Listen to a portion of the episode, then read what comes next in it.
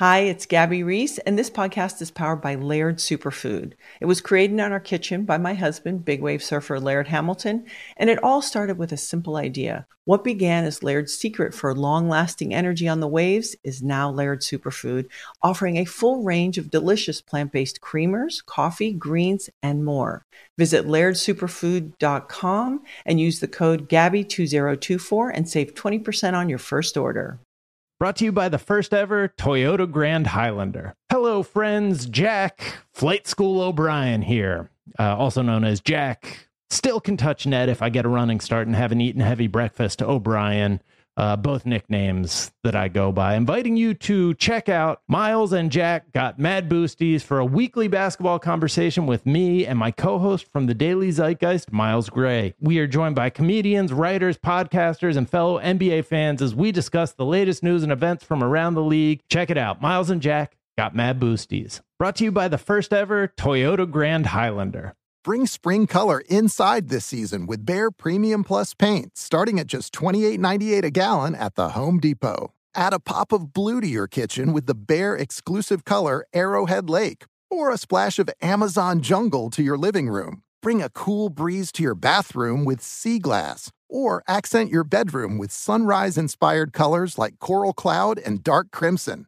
Let your creativity bloom this spring with Behr Premium Plus paint starting at just $28.98 a gallon at the Home Depot. How doers get more done. Go behind the wheel, under the hood, and beyond with car stuff from howstuffworks.com. All right, you know what that music means. Welcome to Car Stuff. I'm Ben. And I'm Scott. And today, Scott, we're going to take a little bit of a trip. We're going to go to a little town called Pikeville, North Carolina. Uh, interesting that you would say that, Ben. I have uh, I've been doing just a little bit of research on this, um, you know, for the last week or so, mm-hmm. and uh, see how close Pikeville is to Atlanta, Georgia. If we actually want to make the trip, yeah, you know how far this is from us. Lay it on me. It's only six hours and twenty-seven minutes away. That's about 440 miles I mean, that's something where we could actually leave in the morning, uh-huh. we could be there by the afternoon, spend a couple of hours there, and then come back and be home by, you know, like 10 o'clock at night or something like that. Oh, we, cool. The night's still young. We could literally do this in a day if we wanted to. Well, we're going to check with our bosses and listeners. We're going to check with you uh, over the course of this story to see if this is a trip that we should take because aside from being a wonderful town there in North Carolina, mm-hmm. beautiful part of the great states, uh, Pikeville is home to a very, very interesting dealership. Yeah, yeah, a dealership that a lot of people say time has forgotten, and uh, this kind of ties in with our, oh boy, I hate to say it, Ben, our rotting car collection episodes. It, it is weird. This is this is what the third or fourth rotting car collection we've done. It is. Yeah. Let's see. We did the Corvette giveaway. Yeah. We did uh Princely collection. Sure. Right. Uh, uh Prince Jefri Brunei. Mm-hmm. Uh, let's see. What else do we have?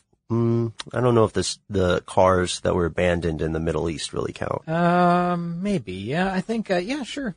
Yeah, why not? Yeah, I okay. think why not? Uh, there were some others around along the way that we've talked about. The Belvedere. I, I know we've mentioned, uh, you know, the uh, the Lambrecht collection that, uh, or the auction rather. Yeah. Uh, you know, that happened last year or two years ago, maybe mm-hmm. at this point. But uh, that was a pretty interesting story as well.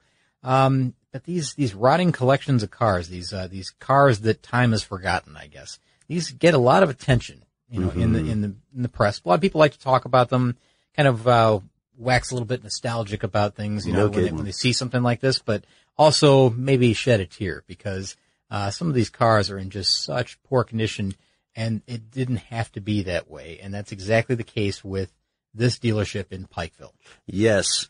Collier Motors, uh, run by Robert Collier, the third generation owner of this dealership that his grandfather began more than a century ago. Yeah, in a roundabout way, right? I mean, yeah. because uh, I think early on, and I, I will uh, shuffle notes here as I try to find it, but um, more than 100 years ago, and he was actually selling a different type of automobile. He was uh, he was dealing in Whippets, Studebakers, and Willie Over, Willys Overland vehicles, right? Mm. And uh, I think that you know that was a, a, different location. It wasn't exactly right where Collier Motors is now, right? But it was the grandfather because the guy that we're going to talk about today is actually the third generation owner of automobile dealerships, right? I mean, it's not necessarily the same one, but he's the third generation owner within that family. Yeah, they've got uh, dealerships in their blood, you know, uh, is what they used to say when there would be third generation sailors and stuff like that. Yeah, so Collier's father, Robert Collier, the protagonist of our show today, uh, his father converted the dealership to sell and service Nash and Rambler automobiles. And when Robert Collier took over, right, the, uh, the, the dealershippery, um, which is a word I just made up, he, uh, he changed the focus of the dealership again to AMC's. Right. American Motors Corporation, or AMC, as we've said already, right? Yeah. And uh, so when Robert took over from his father, you know, who was uh, operating this Nash and Rambler dealership, um, he decided that he was going to sell this new type of vehicle, which was called AMC vehicles. Now, AMC, as we said, American Motors Corporation, it was formed in 1954 with the merger of Nash Kelvinator Corporation and the Hudson Motor Car Company. Yeah. So, um, you know, again, brand new vehicle at the time. You could think of like Nash, Rambler, Jeep, those type of vehicles being sold there, right? And there were a bunch of subsidiaries of AMC. There was uh, Kelvinator, as we said, AM General, Wheel Horse, and later, much later, Beijing Jeep, uh, because that was with the Chrysler tie-in, right? Of course, Robert Collier will, would never and will never sell Beijing Jeeps. No, of course he won't, and we'll. I promise we'll get to that because that's kind of that's where this whole thing takes a uh, a decidedly different twist, right? Yeah, I think that's one of the, um, uh, that's a genesis of the story. It definitely is. There's no doubt about it. So uh, let's just get a little bit more AMC history out of the way before we move on, because uh, I think it's important to note that AMC was uh, was bought out by Chrysler around I think it was in 1987, uh-huh. and it was eventually renamed Eagle. So you know, think about the Jeep Eagle brand. You know, when Eagle dealerships were around, they were around until about 1999. So you know, the Eagle the Eagle brand was only around for like 11 years, from 88 Right. until 99. And um, oh, one last thing I want to mention about um, AMC. yeah. You know, uh, George Romney was uh, the head of AMC for a short time. Oh, that's right. Yeah. And George Romney Mitt is Romney's father. exactly right, and he quit working at American Motors in order to become the governor of Michigan. Hmm. So he uh, he gave that up, and, and he was a successful governor. Uh, but he gave up, uh, you know, the, the head of AMC Motors for uh, for that position, and it worked out well for him. But uh, I just thought it was kind of an interesting tie-in with somebody that you may know from the present. Yeah, it, it's it's strange. It reminds me of that Faulkner quote, which I have probably overused on this show. Uh, you know, someone was asking William Faulkner, the author, about history, and he said, you know, the past is, isn't over. The past isn't even past, or something like that. Yeah. And it's it's strange because as we go through this, we're going to see something very close to a time capsule. Why did I say it that way? Capsule. Well, that's all right. It is like a it is like a time capsule. Do you watch Family Guy? I do. Okay, so I feel like I'm having that cool whip moment. All right, c- time capsule, and we'll and we'll see why. Because um, if you go to this property, this dealership, uh, the Collier Motors, what you're going to find will be primarily AMC cars still, but a very specific, um, I guess you'd say, generation or time span of AMC cars. Exactly right. Now you, you said that you know it's a it's almost like a uh, like a certain era of AMC vehicles, and that's it, right? Era, that's the word. That's it. All right. So um, you may know that AMC went defunct in uh, about 1988. Right. So you know they're gone. Again, the Eagle brand kind of carried on until 99, but um, from 19 you know up until about 1988, they were actually making AMC badged vehicles. All right. And so what's interesting is that you know right about that same time, I think 1987, 1988, somewhere around there, um, you know Robert Collier had to lock the doors on this dealership temporarily. Right, yeah. So he installed a cyclone fence around the property, locked the gate, but still kept working on his uh, on his vehicles. Let me do one extra thing here uh, for our AMC picture, Scott. Uh, the company was partially uh, purchased by Renault, right, in 1979. Yeah. and this is, I think, one of the big dividing points, right? Yes, definitely. So AMC, after they're partially purchased, they begin selling imported Renaults. And that's when Robert Collier makes a decision to only sell domestic designed and built AMC cars. Yeah, so he's decided on his own that when the French are, are involved in this, you know, with the Renault vehicles, he's he's out. He said, "I'm not. I'm just not going to do it." And, and I've got an article here from uh, Hot Rod Magazine, and I can read just maybe one paragraph Yeah, that, yeah. that will tell you exactly what's going on here, uh, and it'll tell you why he decided not to sell the French uh, French-made AMC cars as, as he saw it. You know, the um, the Renaults, etc. So it says anything AMC related was welcome on his lot as long as it wasn't French. Renault partnered with AMC in 1979 and bought a majority stake in 1980, as you said, right? Uh, but two years later, AMC introduced the 83 Renault Alliance, an American-built version of the Renault 9. Now, the Renault Encore, an American-built version of the Renault 11, hit the market later that year, and both were, you know, popular with the public and with the automotive press. But owners started to return to Bobby's garage. They call him Bobby in this article. It's Right. Robert Yeah. uh, to Bobby's garage with a litany of problems. So he he chose um, to sell AMC's based on Nash's engineering quality. You know, the, the prior owners of that company, right? Right. So based on Nash's quality, he decided that he was going to open this AMC dealership, and now Renault's in the picture, and he just doesn't think that the quality's there. It says, you know, it just didn't measure up to the Nash engines or Nash anything, as he put it. Right. Um, he said he called them sorry cars. He said that's that's his uh, his way of putting it. Um, so he let the trickle of new inventory begin to kind of cease years before Renault sold AMC to Chrysler, and this is critical because when when Chrysler Corporation absorbed AMC's engineering and staff and facilities and you know factories, etc. Um, 1987 was the last year that a factory produced an AMC badge vehicle. And because Bobby was no longer in the business of selling brand new AMC vehicles, Right. He was able to kind of, uh, you know, side skirt this, this blow that, you know, other AMC dealerships were, were having where AMC said, sorry, you're selling our new pro, you know, brand new products. You got to shut down as of right now. Right. Yeah. And, uh, so that's when we get back to that time where he puts the fence up and he locks the doors. But notice guys that we're saying locks the doors or locks the gate. We're not saying closes the dealership down because he continues to work on this. And here's the weird part, Scott, the weirdest part of all. He keeps his stock and he says, you know, I'm still open, you know, just call, make an appointment and his stock starts off with some really cool stuff. Sure it does. Yeah. Yeah. 70s, 80s model AMCs. So this would be stuff like what? Gremlins, Matadors, Javelins. Yeah, that's right. And a lot of these, you know, have window stickers in them. They've got plastic on the seats and on the floor mats. Right. Uh, and the, the loophole here, you know, is that he's not technically selling new vehicles because these are cars that are now, you know, they've aged. They're a few Yeah. years old. They have zero miles on the odometer, you know, the transport mileage, maybe, you know, Mm-hmm. three, four miles, whatever. Uh, but they're not technically brand new vehicles. They're last year's stock or even last decade's stock.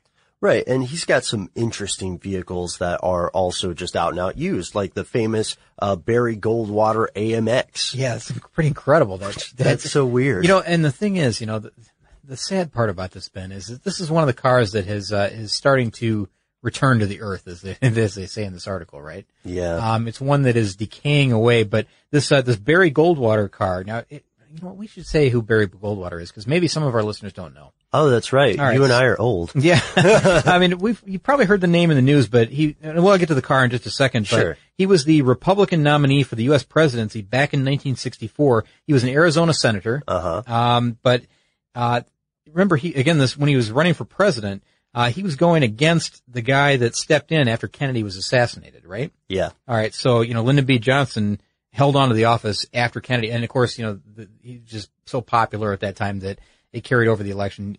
Johnson won the election. Right. Goldwater lost, but Goldwater, um, I guess he was an AMC fan. In, in fact, he liked the AMX versions, which the AMX versions were the uh, American Motors experimental vehicles, right? Now, those are the the uh, kind of like the muscle car versions, the ones that you really want. Right. Yeah. He he had a bright red AMX. Uh, he got it for about five grand, but according to Collier, uh, Goldwater invested at least another hundred thousand dollars in special kit. Okay, you say a hundred thousand dollars. I know, I know that Collier says a hundred thousand dollars. But it can't be a hundred thousand. I. I really don't think so. I've been trying to, to go over this in my head. How could he put a hundred thousand dollars into a car back in, you know, the, the, uh, what, the 1960s, I guess. Right. How is he going to do that? I mean, that's a lot of money to dump into something, but he did have a lot of impressive updates. I think Collier was, um, exaggerating a bit. Sure, Um, but he had stuff like he had aircraft gauges. He definitely did. And they say that, you know, he probably used some of his government connections with the armed services, et cetera, to get a lot of the stuff. He had, he had an altimeter Uh-huh. in there. He had custom seats, right? Recaro driving seats, right. um, a custom steering wheel, uh, just all kinds of stuff, right? I mean, it was, uh, it was definitely hot rodded. I mean, the Yeah. engine had, it was loaded with performance parts. Ham radio equipment. Yeah, ham radio equipment. That's funny that uh, he would do that, but he was a ham radio enthusiast. So I like I like that. I respect that so much. Well, you know, Goldwater, um, unfortunately passed away in 1998, and that's when Robert or Bobby Collier contacted the Goldwater family about purchasing the car, and he got it. But as you said, Scott, uh, the bad news was that this AMX was moved from Arizona, where it's a different kind of heat, Yeah. as all the tourist t-shirts say, to uh, North Carolina, where it's pretty humid, yeah, and it's been sitting out there since 98, 99. I mean, in the summer, rusted. in the summer, it can be like a like a rainforest. You know, I mean, it can Yeah. be hot and humid, and you know that that kind of climate. Mm-hmm. Um, it's always humid all the time. I think, even in the wintertime. All right, but that Barry Goldwater AMX isn't the only valuable vehicle that's on the lot, right? I mean, there's a bunch of them, really. I mean, there's Yeah. a few in in different categories, as we'll find out. Um, he he also has, and this is sad, Ben. He's also got a few javelins that were these kind of limited number production vehicles that uh, were were created for um, you know like a celebration, I guess, of winning or a commemoration of winning the 1971 SCCA Trans Am Championship uh, with driver Mark Donohue.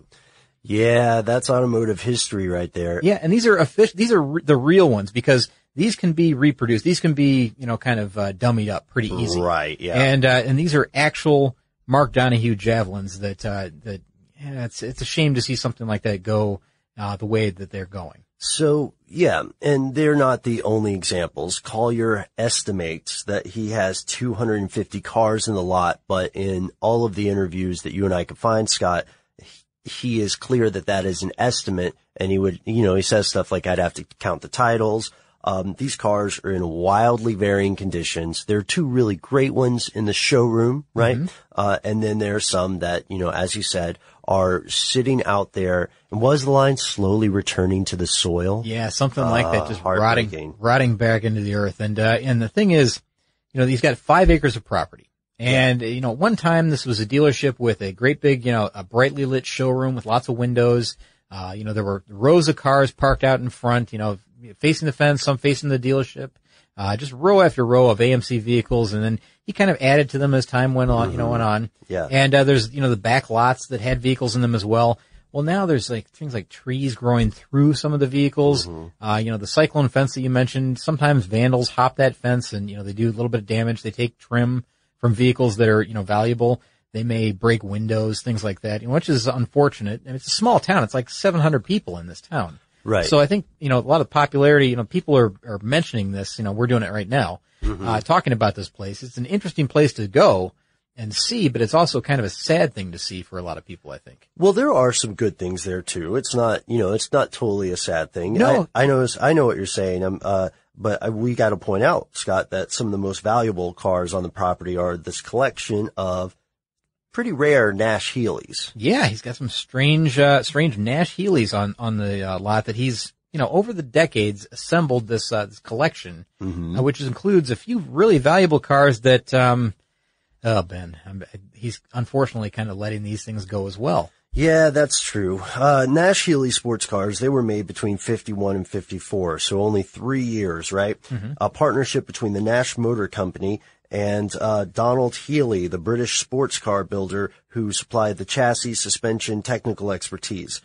So these were two-seater bodies. They were made in Italy, and uh, the way that I've heard this phrased is the cars are an odd combination of components that seem to work better than anyone ever imagined. And they were expensive. And they were expensive. Because uh, now, okay, so let's say in 1952, Yeah. you know, one of these uh, Nash Healey's would be something like six thousand five hundred dollars. Now, if you extrapolate that to 2014, that's close to sixty thousand dollars. Oh, nothing to sneeze at. Almost sixty thousand dollars for a uh, you know two seat sports car. That's pretty expensive, right? Uh, but these Nash Healey's, wh- why were they so expensive? Because components for the car came from three different places. You know, Nash in Kenosha, Wisconsin, uh, Healey in Warwick, England, and then the bodies, as you mentioned, Ben, were from Turin, Italy. So, you know, these parts, which, I mean, that, that was that's unbelievable. You know, back in 1950, how are you going to gather parts for those? I mean, back then, it's a lot more difficult back then than it is today Oh, sure. to get parts for something like that. I mean, it was it was nearly impossible. Just so, the negotiation via post. Yeah, very. Or phone, probably. yeah, they're very very expensive. So, um, you know, it was a, it was an expensive vehicle to own and operate, and he's got a bunch of them, right? Yeah, he's, mean, he's what- got four. At least four, you know, Right. at least four that are scattered all over this dealership.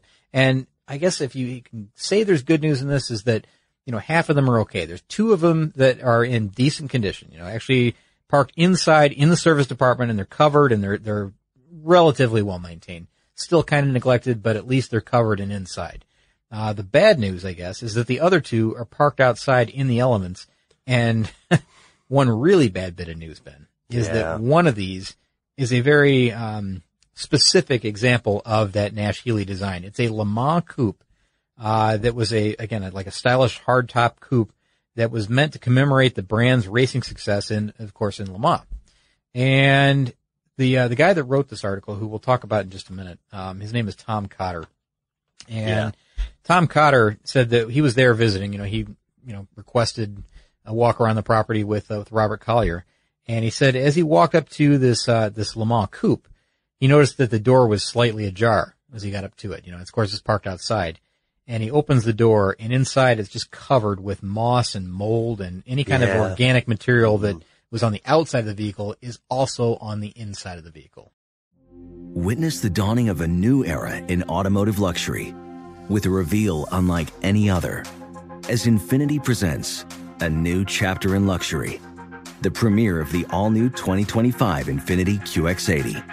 Join us March 20th live from the edge at Hudson Yards in New York City, featuring an unforgettable performance by Grammy and Academy Award winning singer, songwriter, and composer, Jon Batiste. The all new Infiniti QX80 is unlike any luxury SUV you've ever seen.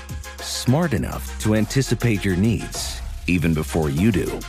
Every line, curve, and detail was thoughtfully crafted so everything for every passenger feels just right. Don't miss it.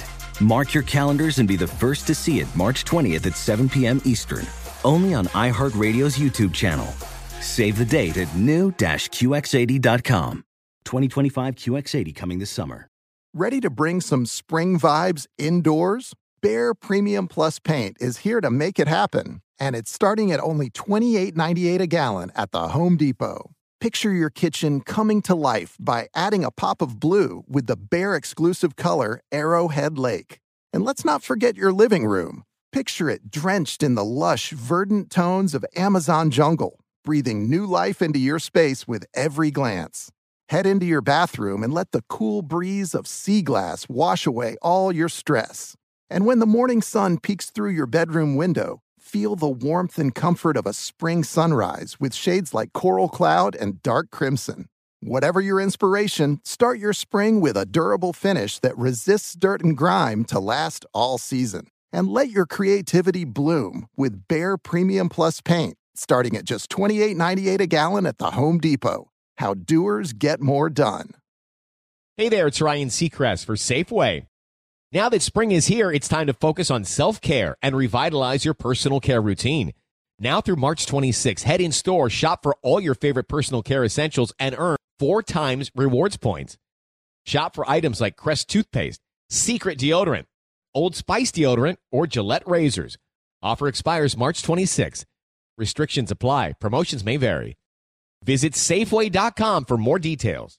And so, out of respect for the vehicle and its history, um, Cotter tried to walk back to the Nash Healey and shut the door. Yeah. Which, you know, you know how they, let, let's just take a second on this. You know how in so many films, when someone significant dies, there's that, there's that moment which sometimes is heart wrenching, sometimes kind of cheesy, where either they run their hands over the dead person's face and close their eyes, Sure. just gently, like sleep. It's, that's exactly like what he was trying to do. Yeah, yeah. He tried to gently shut the door, and then it went ba-dang, and opened back, open. open. Yeah, the latch was faulty. But you know what? I'm going to la- add another layer of misery to this whole thing. All right. And uh, this is uh, this is unbelievable, Ben.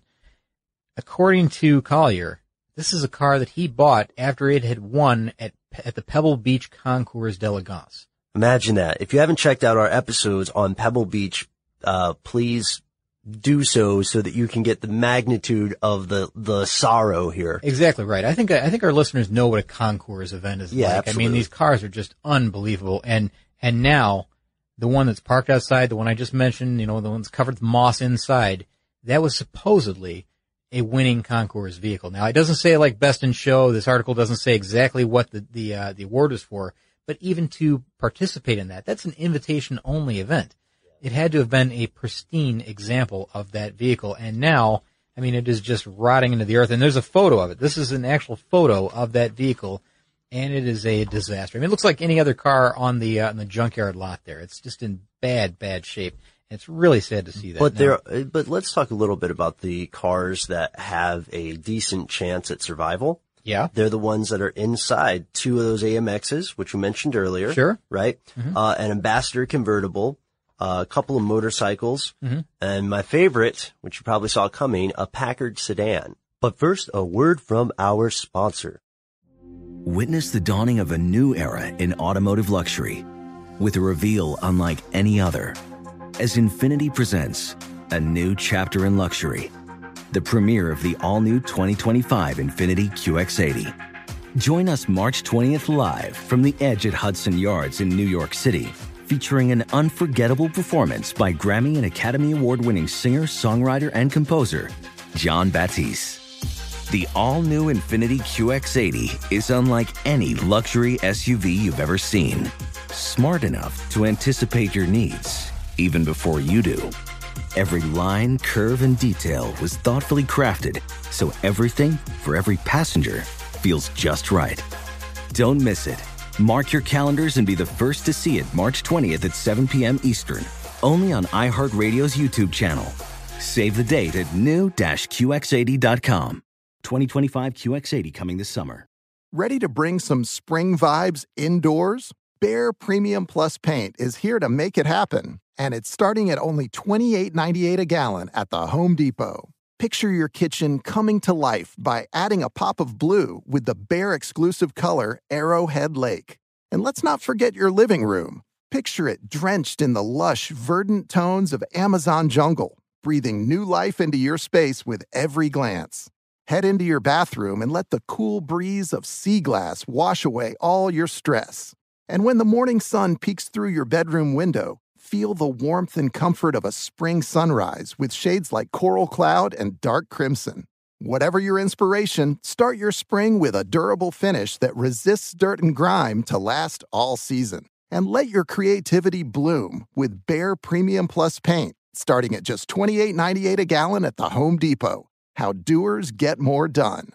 Hey there, it's Ryan Seacrest for Safeway. Head in store and shop for all your favorite personal care essentials to earn four times rewards points. Shop for products from Olay, Always, Gillette, Vicks, and Crest. Plus, check out new items like Mr. Clean Magic Eraser Ultra Thick Multi-Surface Cleaner. No more sponges or other cleaning products needed. And Head and Shoulders Bare Soothing Hydration Shampoo, a new kind of anti-dandruff shampoo with only nine ingredients. Offer expires March 26. Restrictions apply. Promotions may vary. Visit Safeway.com for more details. So let's get back to our topic. So he has a bunch of different things on the lot, and that's, and you may think like, well, how does he have all these different vehicles? Well, the dealership is still operating as a dealership, even today. Yep. So, you know, you have to make a, an appointment, right? You Right. have to, you have to call him and say, I'm going to be there on Tuesday at noon or whatever time you're going to be there. But the dealership sells about 20 to 30 cars every year. And that's about, you know, it's kind of comparable to any other classic car dealer. I mean, not a new car dealer, but a classic car dealer. Right. So, yeah. you know, it, it does all right. And he still seeks out new vehicles to bring onto the lot. So his inventory doesn't really decrease. He's always got about 250 to about 275 cars on the lot at any given time. And he's got a couple of other specific ones that I want to mention before we talk about this author. Sure, sure, sure. I find that pretty fascinating. Oh, he also sells parts. I just want to point that out. Oh, so if yeah. you want to buy components, you can go there. you can probably get a lot of, you know, unopened, you know, the uh, unopened AMC parts from him, you know, that's Might still in the mine. original box. I bet it would be. All right. So, um, there's also a, um, oh, I think they sold these two cars, Ben. They, he originally had two Alabama Highway Patrol Javelins, which were very rare. I mean, so these are probably V8 equipped Oh, yeah. Javelins. I would Oh, guess yeah. like an AMX police car version, which would be really cool to own. Mean He- machines. He bought them at auction, I think, and I think those those have been sold. There's also a what they call a bathtub Nash design from the uh, from the 1991 movie called The Marrying Man, which starred Alec Baldwin and Kim Basinger. Um, so you know he's got a movie car on the set that, or on the scene there rather. I keep saying set on the uh, on the lot that um, you know it has some historic significance, and usually movie cars they do pretty well if you sell them, right? I mean, Yeah. Oh, and yeah. he points out, you know, that every single car here is for sale because this Tom Cotter guy who who wrote this article that we're following along here, he asked about that uh, you know that Le Mans coupe. You know, even though it was mossy and old and decrepit, yeah. he asked if it's for sale. You said, and of course, everything's for sale. exactly right. He said, "Well, well, how much are you asking for it?" Well, I'd have to think about that.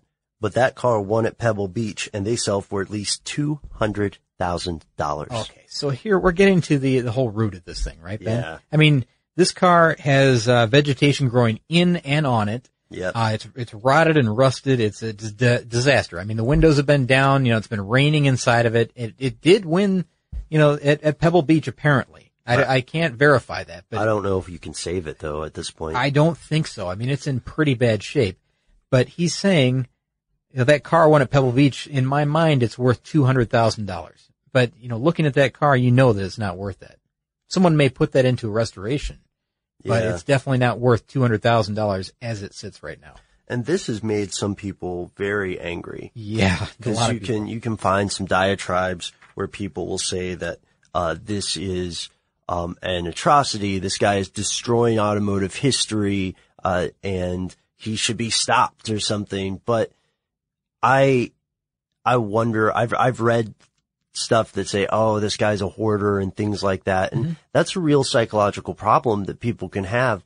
But not being a doctor myself, I don't know if it's fair for me to say that. You know what I mean? Yeah, I don't know. I mean, I, I don't know what exactly is going on here. I And he owns the cars. Yeah, I don't, I'm not clear on why, how this situation came to pass. Like, And- why isn't there any upkeep? and you know what separates him, you know, I guess from other hoarders is that he's willing to get rid of things. He said, "I'll sell anything." He's selling everything. But the price may be astronomically high, and and you know it, it's not what it's really worth now. He's looking back at what it was worth then, or extrapolate into what it should be worth now if it was in pristine condition, and that's not the way he should be looking at this collection.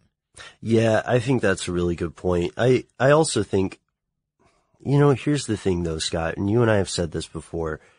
If it's your car, you can do what you want. Exactly. Even if it's not, even if it's not the best decision, you can do what you want if it's your car. It's just, it's a cry crying shame.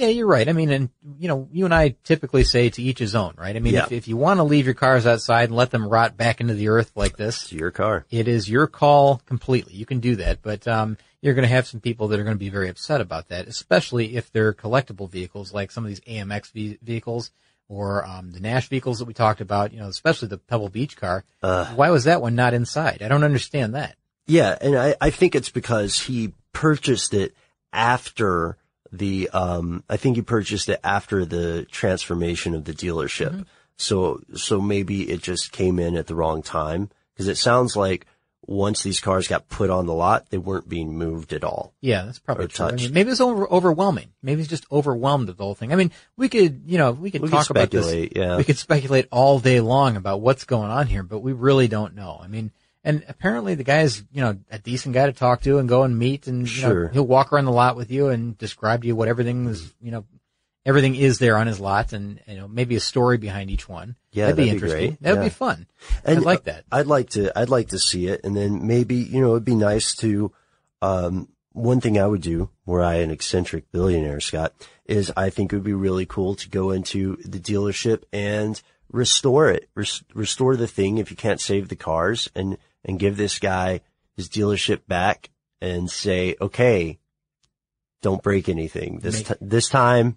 make it right. Yeah, you've got a second chance. I don't know. That would be so expensive though. yeah, And but know- I'd be an eccentric billionaire. Well, that's part. Okay, okay. You know what? You're you're leading right into what a lot of people's arguments are, and that is that you know the the javelins and the AMXs and those vehicles are the ones that get the most attention because of their values after restoration, right? right. Now, I mean, it's reasonable to consider you know the cost versus value restoration. You know how much it would take to take this project on.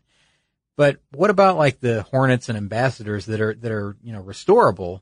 But, you know, if you spend five figures to restore a vehicle that's only going to be worth four figures when it's done, Yeah. is that really worth it? I mean, it's just a matter of preserving history. It's a matter of, you know, your own, you know, taking on a project, your own personal pride, you know, mm-hmm. all that, that, that all plays into this because a lot of those cars really aren't worth anything at this point. You know, No, some, they're some, scrap. yeah, some are scrap.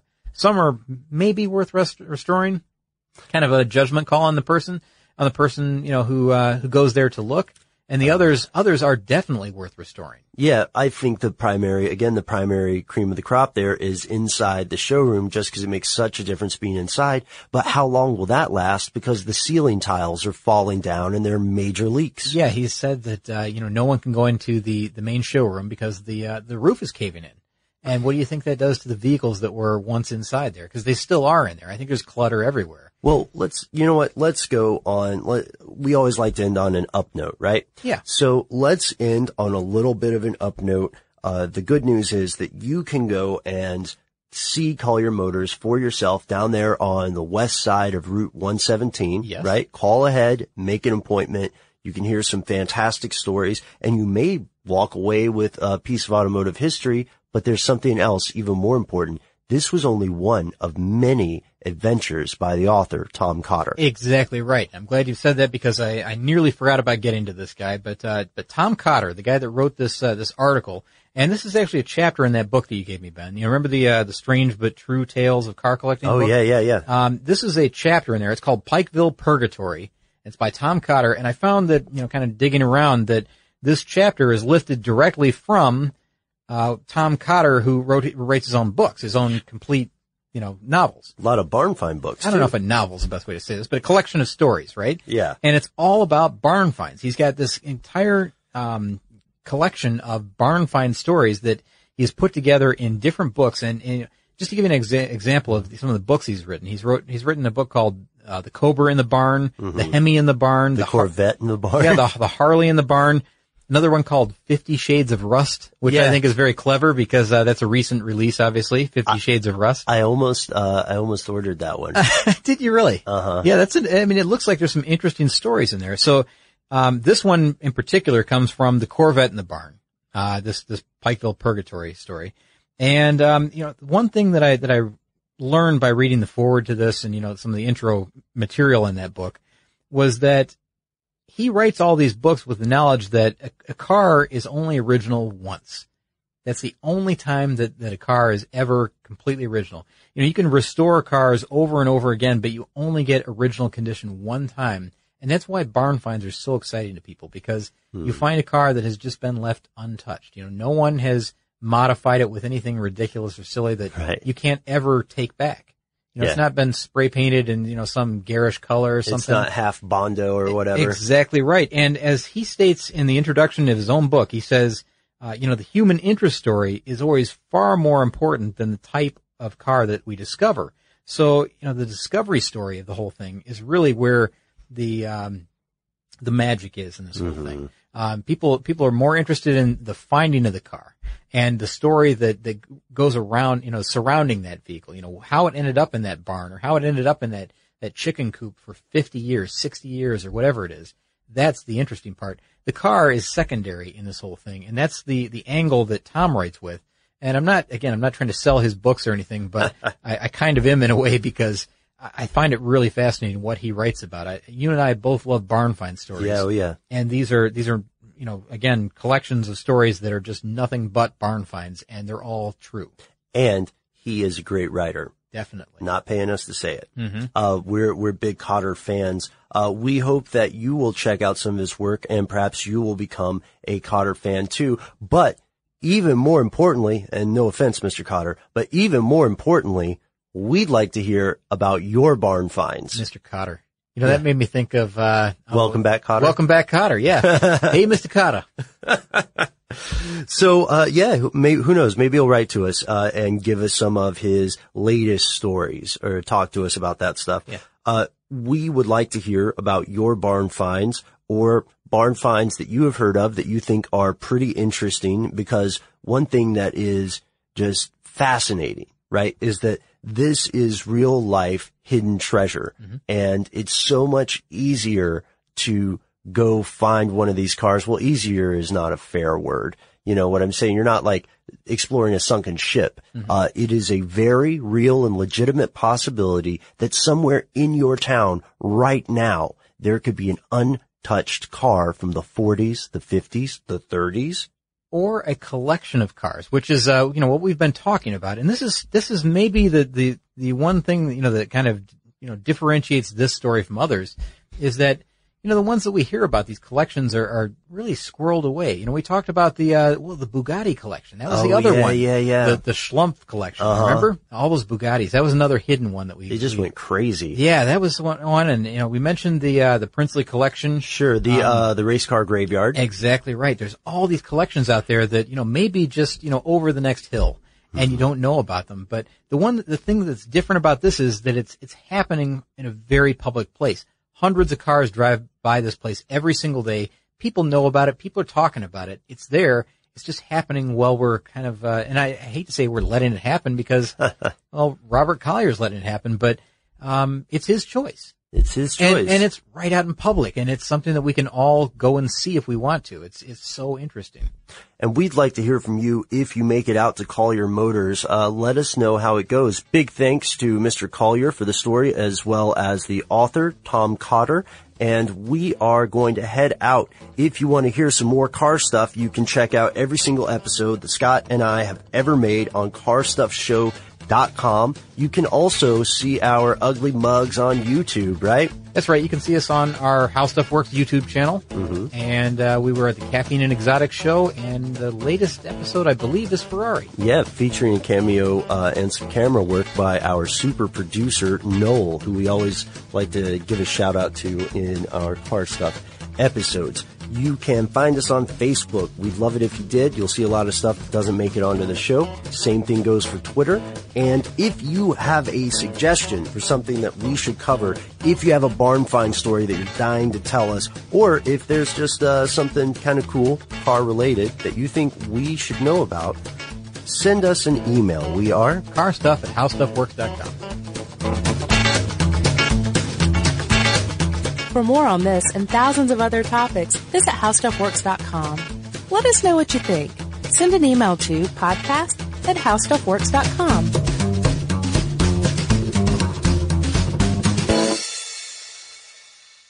Infiniti presents a new chapter in luxury, the premiere of the all new 2025 Infiniti QX80, live March 20th from the edge at Hudson Yards in New York City, featuring a performance by Jon Batiste. The all new 2025 Infiniti QX80 is an SUV designed to help every passenger feel just right. Be the first to see it March 20th at 7 p.m. Eastern, only on iHeartRadio's YouTube channel. Save the date at new-QX80.com. Don't miss it. 2025 QX80 coming this summer. Hey there, it's Ryan Seacrest for Safeway. Now that spring is here, it's time to focus on self care and revitalize your personal care routine. Now through March 26, head in store, shop for all your favorite personal care essentials, and earn four times rewards points. Shop for items like Crest toothpaste, Secret deodorant, Old Spice deodorant, or Gillette razors. Offer expires March 26. Restrictions apply. Promotions may vary.